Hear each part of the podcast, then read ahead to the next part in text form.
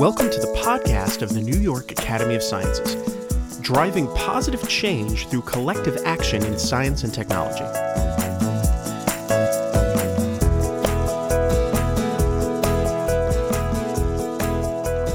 In October of last year, we released a podcast about something called proof of concept centers.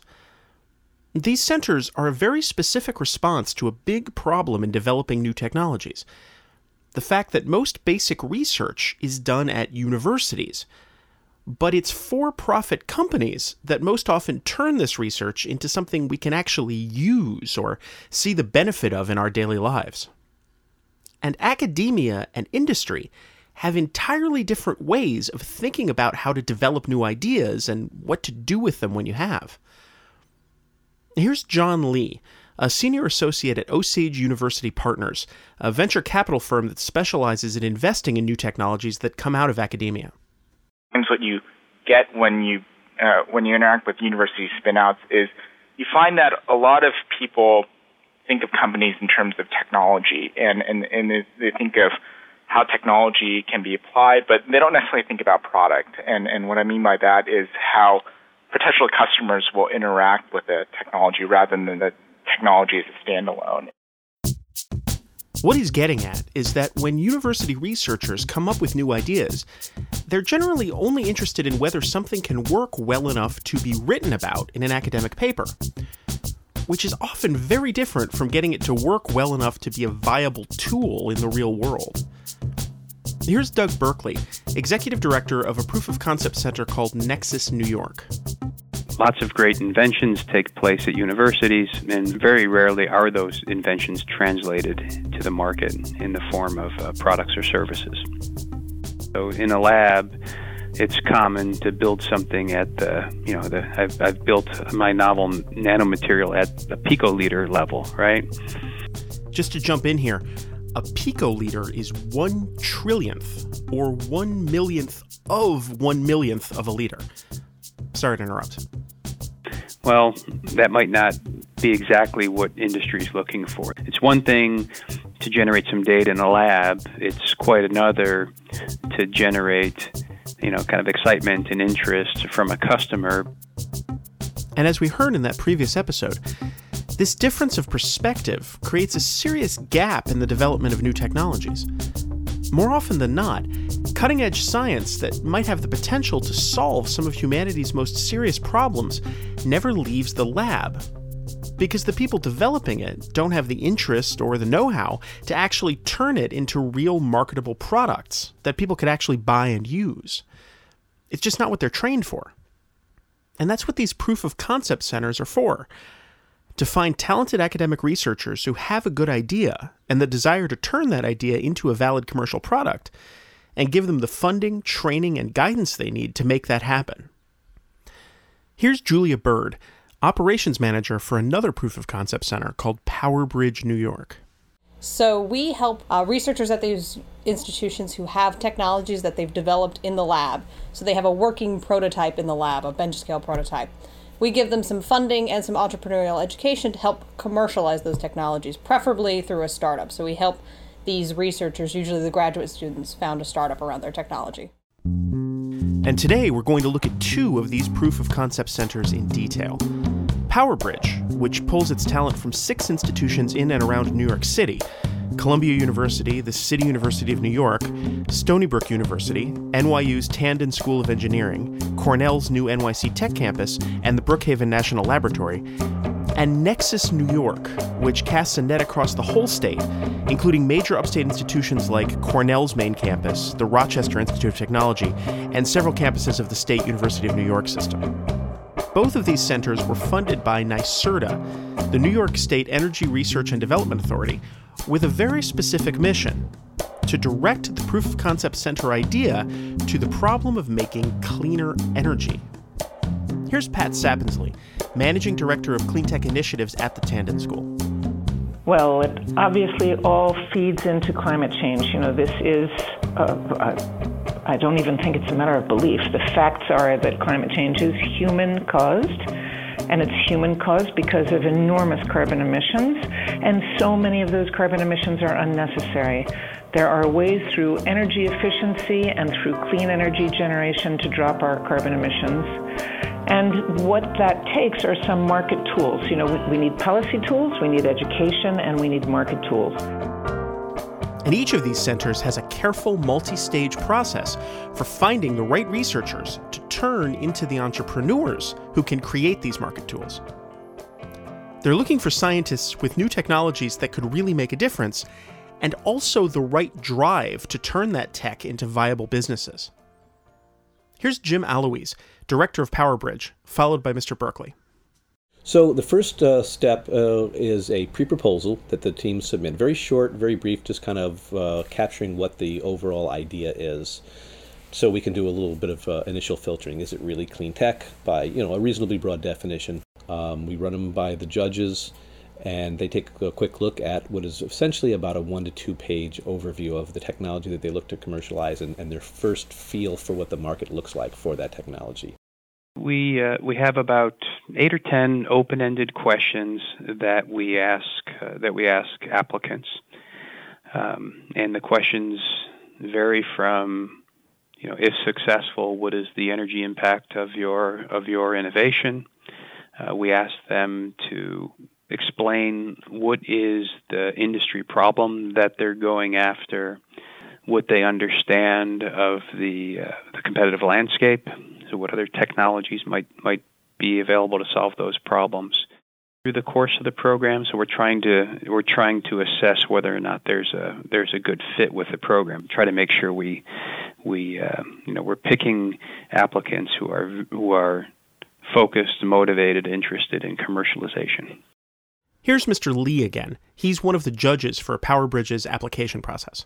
Isn't it isn't purely quantitative? It's more of a discussion amongst the judges on which are the most promising proposals, and then from that point, the uh, proposals that are selected to move forward uh, receive continued mentoring and, and uh, continued uh, kind of resources uh, to to different people and access to different people, and then uh, the proposals are refined and matured over time. And and there, there's no set number of how many proposals should get grants. And so that's another aspect of the program, which I really like, where you're really giving grants um, to uh, projects that you think are really worthwhile funding.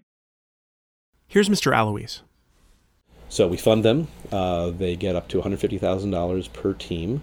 All of this money is doled out in tranches that are based on meeting milestones. So it's not cost incurred, it's meeting milestones, business and technical milestones. The first business milestone they have to meet is they have to interview 50 customers before they get their next tranche of funding. And that early stage process of being forced to get out into the world and actually speak to the people who you hope might want to buy your product can be unbelievably eye opening to the scientists involved. Here's Ms. Bird. So they actually have to get out of their labs and talk to real people real potential customers that might actually buy this product once it's ready to be bought. And they use those insights to help guide how they actually develop their technology. They figure out what values are really important, what features are really important, who really is their customer. A lot of times the teams discover that actually their technology is suited for better suited for an entirely different market than they originally thought. So these customer interviews are fact finding missions. They're really trying to get an idea of what product they need to build in order to have it be bought and adopted by the market. Here's Philip Malkitsky, co founder of ChromoSense, a company created through the PowerBridge program. So it's, it's kind of a difficult process um, because, you know, prior to that, we would really bounce ideas off of each other within the group, and you're pretty much always getting a yes. So to go out and kind of almost cold call uh, and just really try and listen as much as we can to what their pains were, how they kind of dealt with their problems, uh, maybe some certain solutions they may have tried, and then kind of see if that fit what we were thinking.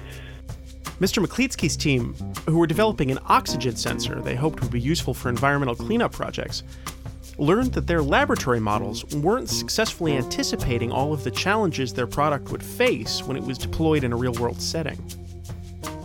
Our primary concern for a long time was dealing with the chemical durability of our probes. Um, and after speaking to a few customers, we realized pretty quickly that it's about half of the issue that uh, they come across in the field, and the, another half was really kind of fouling from different biological contaminants and things that might end up on your sensors. So by speaking to these people, we realized that there's, you know, another half of the puzzle that we kind of need to figure out. Ran some tests and um, essentially have dealt with uh, the issue, but this is not something that we really thought of prior to the grant. And here's Alex Yu, founder and CEO of Leonano, another startup that completed this program successfully. So when I first started this program, you know, I received their money so I can travel to talk to my customers, which in my case are the battery uh, manufacturers. When I went there, you know, I was completely shocked.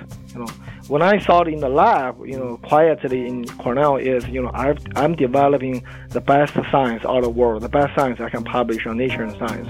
But when I went to talk to the people who are using them, they, they do not agree. You know, uh, for one of the customers, they actually do not agree any of this. So we're feel on one side really ashamed for not really understanding what the customers are, but from the other side, we realize this is time for us to pivot. And we've got to find out what the best science is, but we really want to find out is what the customers want and what their problems are, and whether or not we can solve their problems. Dr. Yu's company makes materials that can be used to improve the performance of lithium ion batteries. And they came up against the realization that in order for an industry to adopt a new technology, it can't just be better than what they're already using. It has to be enough better to justify the cost of retooling their entire supply chain. Started with uh, one type of material in the battery, and that's just called as material A um, where you know we, we have obtained fantastic science you know in the lab. Um, but when we talk to our customers, they said, you know, well, this is great. You know, um, number one, it costs more than today's material. Number two, it required us to change our existing infrastructure in order to adapt your technology. So it's not really truly a so-called drop-in replacement. It means people have to change a lot of their stuff to make your stuff work. And and for majority of them, they do not have the money, resource, or patience to even look at it. Um, so that's number two. Number three is uh, while we're realizing this material provides benefits through certain aspects of the spectrum, it's not a full spectrum beneficial. It's, it, it has some other drawbacks that people do not realize when they're doing research.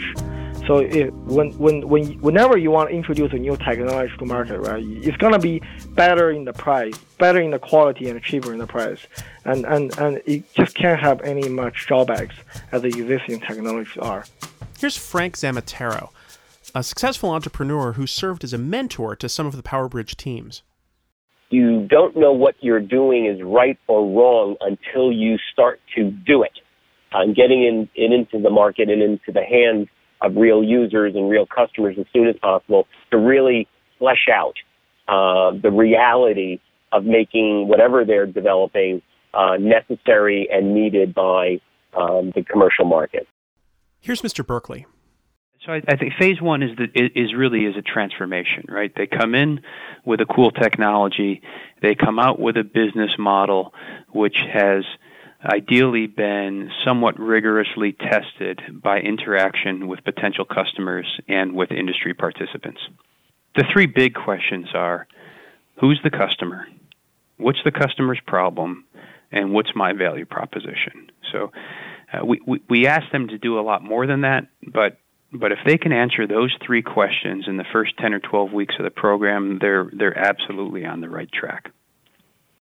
And this is just the beginning of more than a year of refinement and mentorship. Here's Mr. Aloise, followed by Ms. Bird. You know, they're they're always in the process of testing hypotheses about what their their business model is. They are in search of a business model. So we take them through, um, guiding them through more hypotheses that they need to test. It's always it's about the scientific method that they're very used to. Here's what we've observed. Here's what we think is our hypothesis. Let's go out and test it. First, they're hypothesizing about the value proposition and the customer segments. then they're hypothesizing about the next steps, like how do I get to those customers? Um, you know, where do they buy? How do they buy? What are their um, what are, are their are purchasing authority? Things like that. At the end of the year, one has a working commercial prototype, something that they can put into a customer's hands to go test in a real world environment.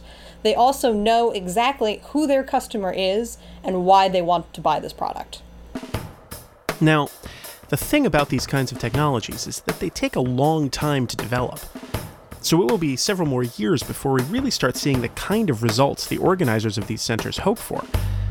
But even in just the three years they've been operating, there's quite a lot to be proud of.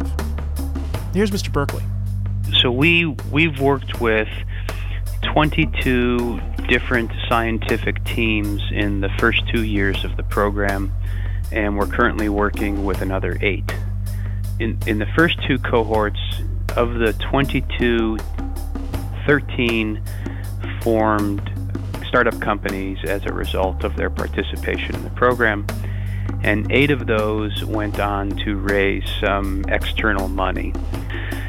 Uh, four of those companies have gone on to make sale of, of uh, first product, and you know that really, in my mind, is the is the, the the key the key milestone, right? The fact that somebody that a customer is willing to part with dollars in order to uh, in order to purchase a product. And the technologies that these teams are developing really couldn't be more diverse. We worked with uh, a research team from the State University of New York at Binghamton that developed a nanomaterial which can survive very high processing temperatures and which blocks uh, infrared light. And so that nanomaterial could be used, it could be integrated into every window and can be used as a passive solar. So if you block the IR light, you block the heat and you reduce the requirement for energy to, uh, to run your HVAC systems.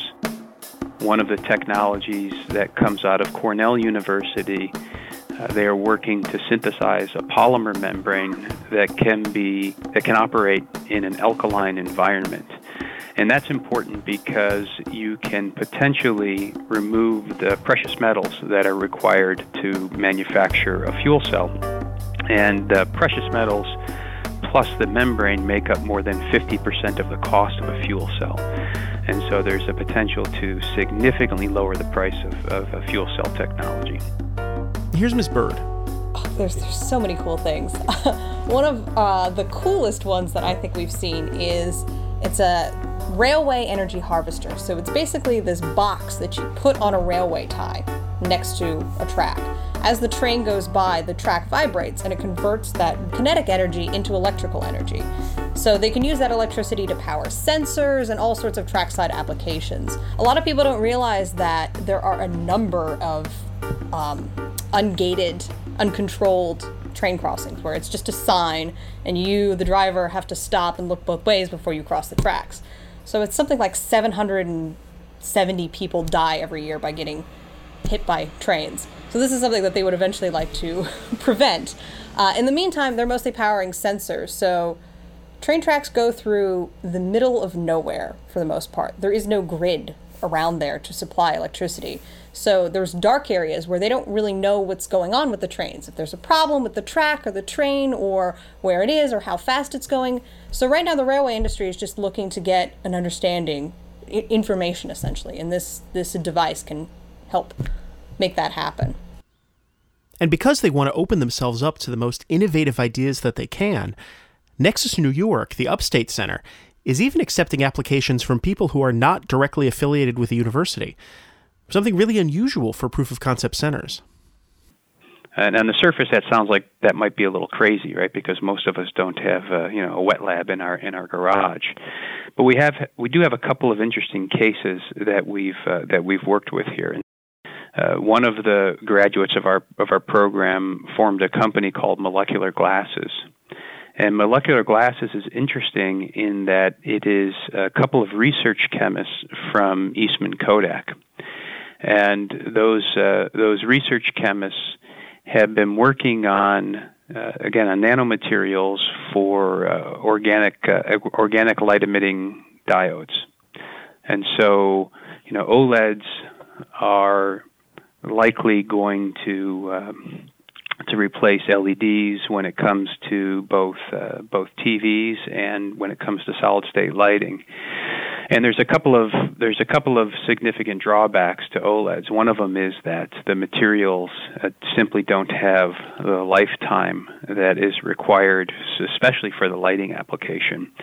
And the scientists from uh, from Kodak were able to use some of their past expertise to develop a uh, material which can last much longer in, in that in that application. And these programs aren't just good for the participants, and they aren't just good for the environment. They have the potential to be really good for the economy of New York, raising its profile as a world center for this kind of technology. Here's Mr. Lee, followed by Ms. Sapinsley.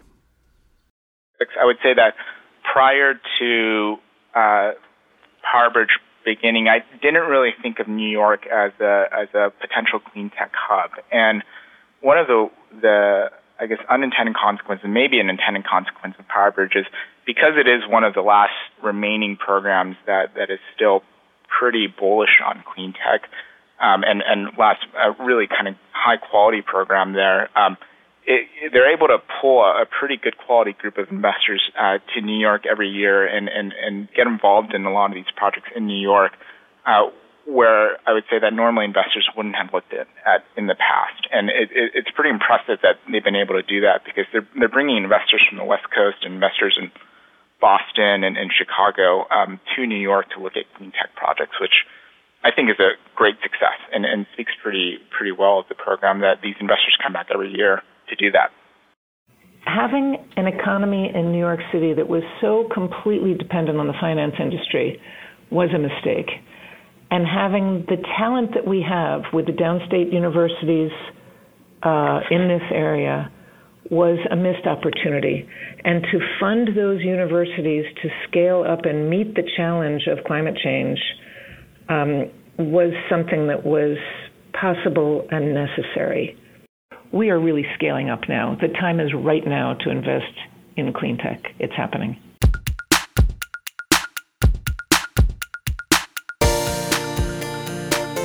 Thanks for listening to the New York Academy of Sciences podcast. This episode was written and produced by your host, David Hoffman, with administrative oversight by Diana Olson Friedman. Thanks to all the experts who appeared in this episode John Lee of Osage University Partners, Doug Berkeley of Nexus New York, Julia Bird and Jim Aloise of PowerBridge, New York, Pat Sapinsley of New York University, Philip McClitsky of Chromosense, Alex Yu of Leonano, and Frank Zammataro of Rentricity. For more information about the Academy and its events and publications, please visit www.nyas.org. You can also subscribe to this podcast series on iTunes and follow us on social media at NYA Sciences on Twitter or the New York Academy of Sciences on Facebook and LinkedIn. And if you've enjoyed this podcast, please consider becoming a member of the New York Academy of Sciences, where brilliant minds come together to spark innovative solutions to global challenges.